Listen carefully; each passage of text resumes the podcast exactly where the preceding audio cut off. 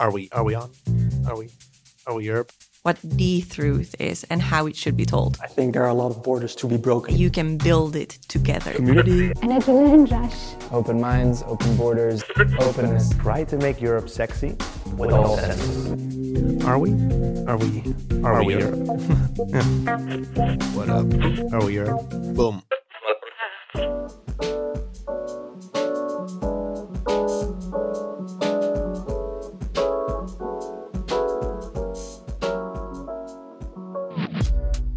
You're about to listen to our live radio show. In Brussels, our editorial team met at the Jockey Cafe to discuss beyond the headlines of war, our latest issue. From design to language to pictures, they explained the difficult choices behind the publication of a magazine about war.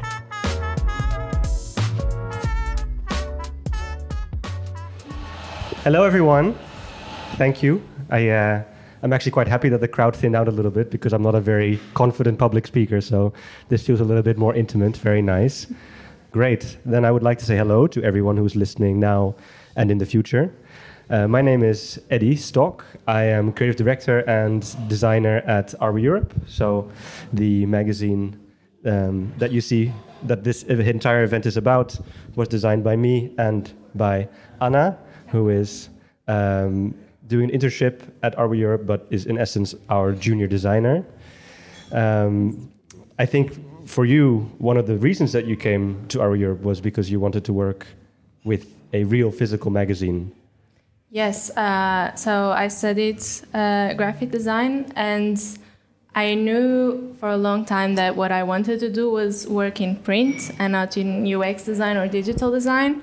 Uh, and I think that is because I, since I was a kid, I always loved books, and now I don't really read books anymore because I don't have time, but I really love looking at magazines and seeing magazines and reading magazines, uh, and I just think that it has a premium feeling, feeling to it, touching the paper. We're looking at our screens constantly all day, especially designers, but a lot of other professions as well. And so just being able to get off the screen and look at a magazine, it's it's really nice. But tell me uh, why you also like doing print magazines. Yeah.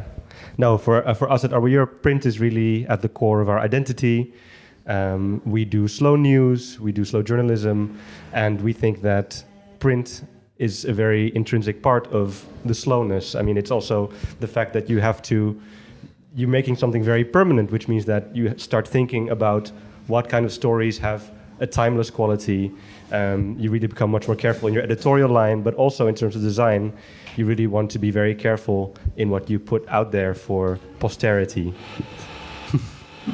um, so for Are We Europe, print is really part of our D N A, which is, I love, because I love receiving a big batch of, of print magazines in a box and just taking it out and then smelling the fresh ink that has only just dried. Um, it really is a wonderful feeling. I think that there's a lot of different reasons why print is maybe not superior, but definitely still has a place in the modern media space, even though everything's a lot faster, a lot more digital. Um, I think that especially because we're all in the news cycle every single day. We get push notifications, we get we check the news every single day online. Uh, I think that in that space, it's very good to be able to check out of that news cycle and hold something physical. And other than that, there's a lot of differences to designing. I think it's a lot more interesting from a design technical perspective to design a print product versus a, a digital product. Um, I think that there's a lot more unpredictability because paper and ink don't always combine in a predictable way, the way you would see it on a screen. Um, we're a very small publication, which means we don't have the budget to do print test prints, uh, which really big publications, they print the entire magazine before they actually go to print, and then they check whether everything works, and we don't have the budget for that. So we just kind of make sure that everything is as good as we can get it, and then we just pray, which is um, maybe not... Uh, how it would be ideally, but it is it is exciting because you don't always know how something comes back. I think one of the most interesting parts of uh, the magazine where you can really see the interaction, or at least what ink and paper do when you don't uh, have it, everything under control is uh, the story uh, Transnistria Conglomerate, which is a story about uh, a small region of Moldova called Transnistria, which has very strong Russian ties. And we chose a very beautiful blue color uh, for the background. Um, but because of um, because we chose a little bit too complex of a color with too many different inks in it, uh, it became a little bit splotchy. Um, which is, it's unfortunate, but it creates a completely different texture, which I love. It's kind of like, uh, yeah, art made by the machine, by the printer. Uh, if anyone has any questions in the audience, feel free to just stick up your hand or interrupt, by the way, um, because I'm just going to keep talking. Um, I think another way that designing for print is completely different from designing for digital, uh, for a screen, is because when you're looking at a screen, you're basically just looking at one static image. Uh, it's uh, or even maybe that's not even the right analogy.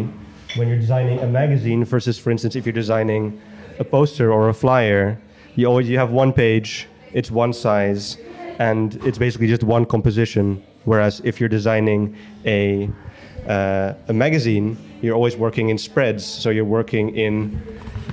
If you look at a magazine spread, you're not you're not looking at one composition. It's basically three compositions because you're you're designing the left page. You're designing the right page, but you're also designing the spread. It has to look harmonious together, even if the two uh, items are not necessarily related, if they're completely unrelated content, um, you still have to look at the the synergy between the two pages. So I think that that's another way that that designing for a, a book or a magazine is uh, is different from uh, designing for print. And I, I think it's also kind of making a puzzle work, yeah. because uh, designing for digital, the the internet is infinite, right? You can yeah. make a web page as long as you want it to be, but for a for a magazine, you have finite space, so uh, you really have to make all the information fit in there yeah. in a way that looks nice, uh, and sometimes it. It just takes a lot, a lot of time to, to figure out how, how to do that and put all the information needed in in the amount of spreads that we, we have allotted for a specific story. Yeah, I think, it's, but also, I mean, it, it's easy to make things fit, but to make them fit and also give you a pleasant reading experience, that's that really takes it to another level because of, at the end of the day, one of the reasons why we do print is because we want to give a good reading experience. Um, we want it to be calm. We want it to be the antidote to your screen. Um, that's why we use we use um, we have this very, very specific kind of paper. It's a uh, it's a recycled paper. Uh, it has a very matte um, a very matte finish. Um, it's uncoated and uh, it, it's very absorbent. So it absorbs a lot of ink and it absorbs a lot of light, so you get a lot of depth in the paper. Um, and I think that that kind of tactility, tangibility is really what what is going to define also in the future the the purview of print media versus digital screens.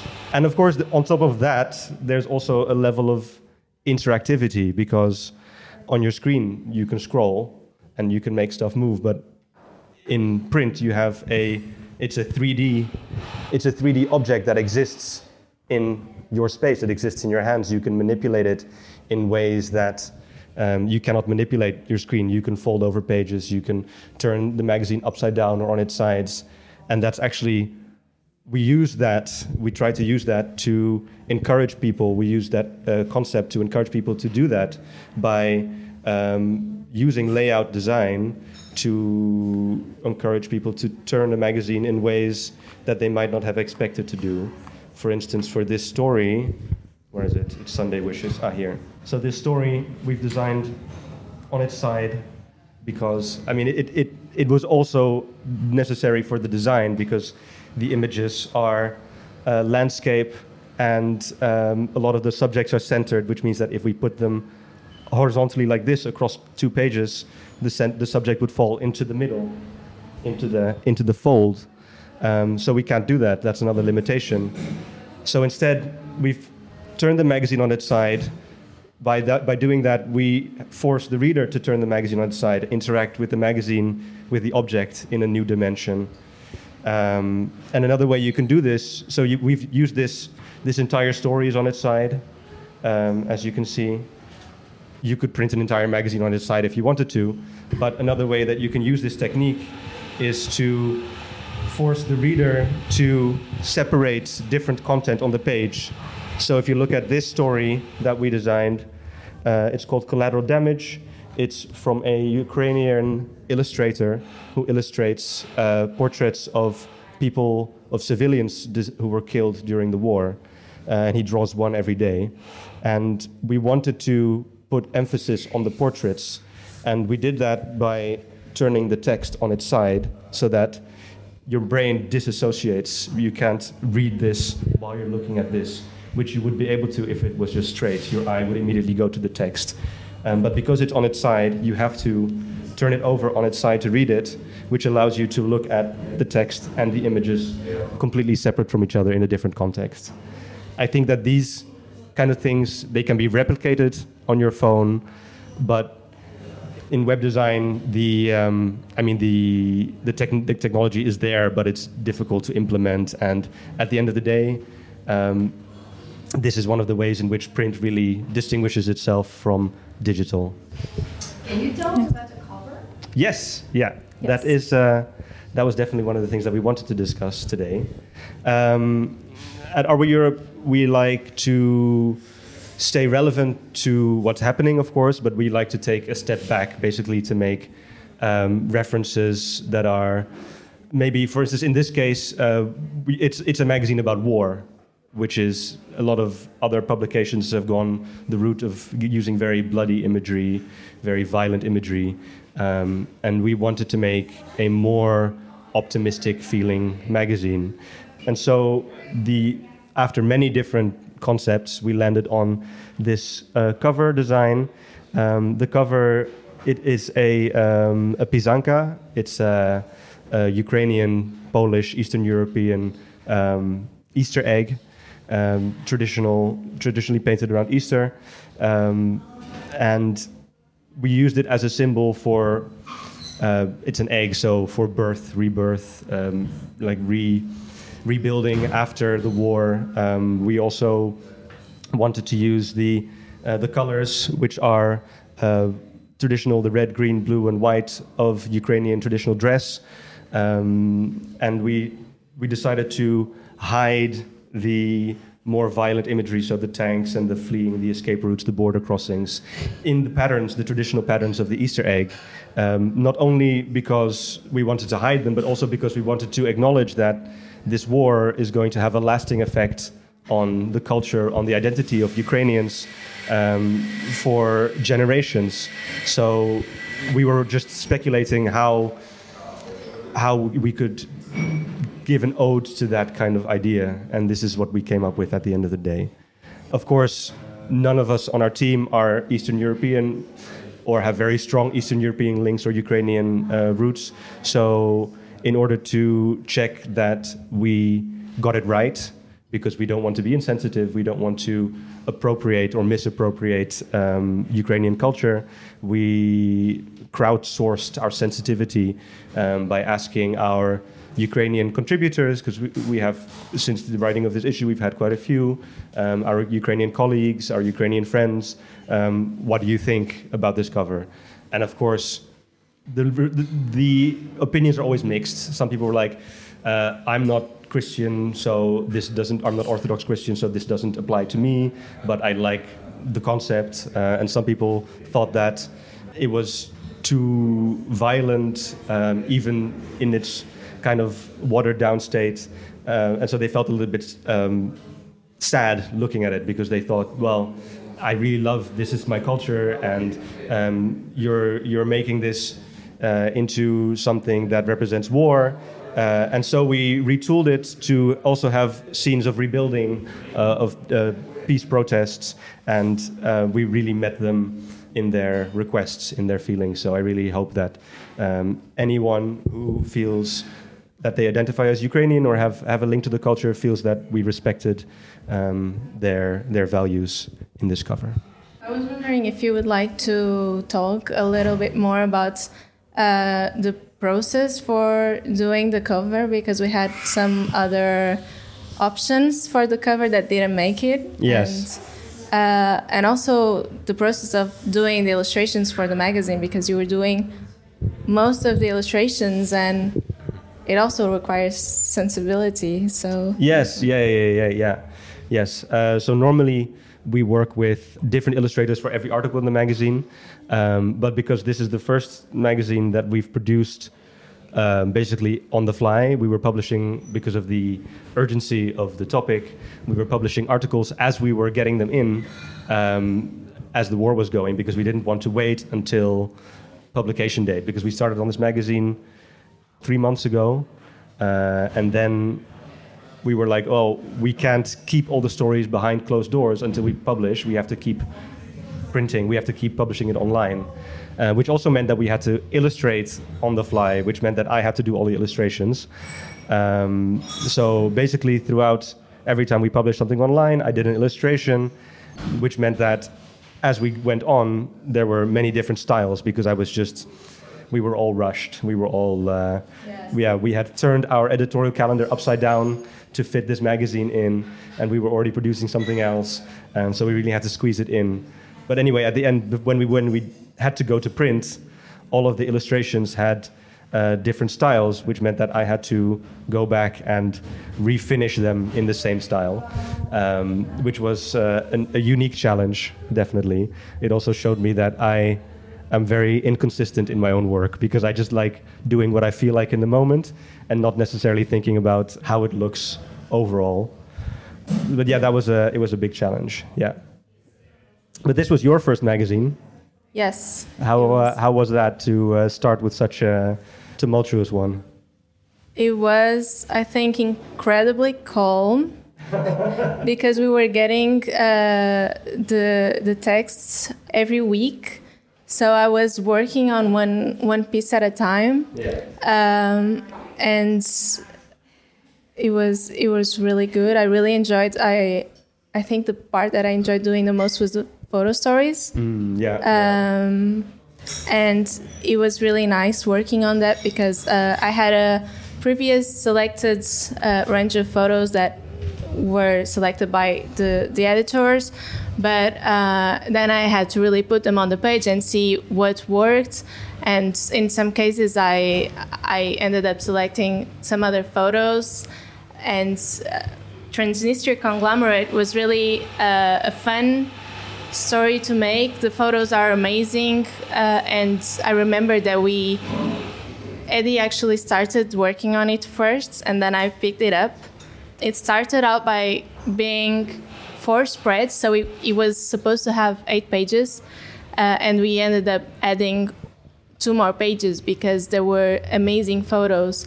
And uh, in the first selection, the passport was not there. And for me, when I first heard of this speech, the passport was such an, an important part. So the passport, Transnistria is a part of Moldova that is more connected to Russia, and the passport, Soviet passport, and it's only recognized within Transnistria or Russia. Uh, yeah. So I think that this photo, it's really, it was really important for me that it made it in, and I'm I'm really happy that it did. Yeah. So yes. Yeah. Uh, I think this is also really photo series, photo photography articles are one of the main types of articles that we publish where there's a really strong interaction between editorial and design, because photos are very visual, um, which means that some, I mean, editors can make decisions, they can make choices based on just the files that you see in a folder on your computer, but at the end of the day, when it goes onto the page, it always looks completely different. The combinations don't work, or um, maybe the, it doesn't work with the layout or with the colors. Um, so I think that that's really one of the ways in which you see that design is editorial and editorial is design. You can't really separate the two. You really, you tell a story with design as much as you tell it with, with words, with the images itself, with the content. I think there were there were a lot of, of stories in which we as a designers decided to take a different route to what the editors had chosen, which I thought was really interesting. We don't usually have that, but for this, for this stories, because they are about war, which is very, per- it, it all feels very personal, it feels very, very direct. We all have very different ideas about what should and should not be represented. So we really felt like we also had ownership over which pictures told the complete story, um, which was very, very nice um, interaction that we had. If there's any more questions from the audience, we would also like to have make time for that. So if you would like to ask something, yes? How big is your team? So on production, it's me and Anna on design, and then we have our editor-in-chief, Anna Lane, our the junior editor, Julie, and then we have a support staff, a support team uh, on membership and communications and business development. So in total, the team is about twelve, twelve, yeah. But for production, it's basically the four of us. We are, we are such a tight team. We work really closely together. It allows us to approach every single article, every single magazine from an interdisciplinary process, because what you see in a lot of magazines is that you have really big editorial teams and also really quite big design teams as well, and they're completely separated. It just gets approved, and then it gets sent on, and then there's no interaction. But I love being able to participate in the editorial process as well, and our editors also really like being involved with design, because as I said before, design and editorial are, they they work together towards the same goal. Um, so if I make a very stupid design decision, uh, then I'm very happy if uh, the editors say, okay, but now it looks like it's saying something that we're not trying to say. Um, so that's, uh, I really appreciate being in such a small team. I'm not sure we have much more. Making a magazine about war. Oh yeah, making a magazine about war. That's the one thing. I think that's the main thing to talk about. Yes. How do you how do you take a magazine about war and try to make it optimistic? And that's uh, something we really struggled in. Um, not just because my initial my initial instinct was to make a magazine that was entirely black and white um, to reflect the severity of the topic. Unfortunately, we had just made a magazine that was almost entirely black and white uh, in December, uh, which was our issue about design, designing for humans. And for that magazine, we had the concept to really strip the design back to its basics. Um, what is a magazine? It's paper, it's text, um, it's it's letters. So we really went back to typography, we went back to layout, we went back to just black ink on white paper, basically. And I really enjoyed making that as a conceptual magazine. Um, but then it didn't feel right to then go ahead and do another um, black and white issue. So we decided to go the other way and try to make it a little bit more optimistic. Um, it helps as well that we chose um, stories, of course, that are not that are a little bit more upbeat, or we tried to choose stories that are a little bit more upbeat. For instance, this story about a Polish-Ukrainian choir in Poland. Um, it's um, about a, a choir called, or folk band called Zazula, and they sing Ukrainian, traditional Ukrainian uh, choir music. And I was really inspired by, I was listening to the music, and they do this uh, multivocal layering technique called white voice, I think, um, from what I remember. And this, the effect it created was really larger than life. Like, it really created this really like supernatural feeling. And so I was really inspired by that to make these. Uh, so the landscape that you see is, um, it's the border region between Poland and Ukraine. I really, I drew, I drew the, the women as giants, because they were, that's the feeling that I got while listening to the music. And I really wanted to give this feeling of hope and optimism. And then another way that we try to keep it optimistic is by using um, some metaphor. For instance, for this story um, called We Don't Have a Plan, which already sounds very pessimistic. It's about the Hungarian, um, it's the Hungarian solution or lack of solution to uh, Ukrainian refugees crossing the border. border. And if, when you read the article, what really struck with me was what really stuck with me was this feeling of being in a maze, of being uh, in this completely ruleless, leaderless situation where you're just sent from one place to another place, back to the first place, and then in circles again and again. And I imagined that it, like, the people ending up in a very cruel board game where your fate is really determined by the arbitrary rules or the roll of the dice. Um, and of course, this is what allowed me to make a little bit more of a colorful, more optimistic feeling approach, even though if you look at it, it's not, if you look closely and if you read the story, it's not necessarily an optimistic story, but it, we can give it a little bit more accessibility. Because at the end of the day, we also want to make people want to read it. And if you only do doom and gloom, you don't really lure people in to to the magazine. Yes, um, yeah. I still feel that we were able to keep it sober, especially the, the last article that I read was uh, protests between... Uh, yes, ex- exactly, that one. Yeah. And uh, it's a really powerful article. Uh, I didn't have a chance to, to actually read it before I designed it, because it was one of the last ones coming in, and we were actually finishing the magazine, so I, I only read it last week. I w- when I read it, I thought it's really good that we kept this in black and white, yeah. because then it also links to the Collateral Damage article, and it's, I feel like both those articles, they link together, and they're both powerful, and they both relate to grief. Yeah. So it was actually really nice that they're in black and white, and it keeps the soberness in, in the right moments of the magazine, I feel like. Don't worry, I did read it before we designed it, so okay. you, weren't com- you weren't completely in the dark. Um, and I think that one of the biggest, bigger challenges of this magazine was um, designing the the, the, the diary. Um, basically, we asked uh, four people in Ukraine to record the first month of the war um, from their perspective, um, from different parts of Ukraine, so from Kharkiv, Zaporizhzhia, Mariupol, Odessa, and Kiev. Uh, oh no, Kiev we, we dropped in the end. Of course, this is... If you, it's a very powerful experience to read about war from someone's first-hand perspective. In the beginning, there was a toss-up between, are we going to do a timeline or are we going to do a diary? The timeline would be more factual, but even already looking back now, um, the timeline that we would have made in the first month of the war is already completely irrelevant because things are changing so much. Um, it doesn't give...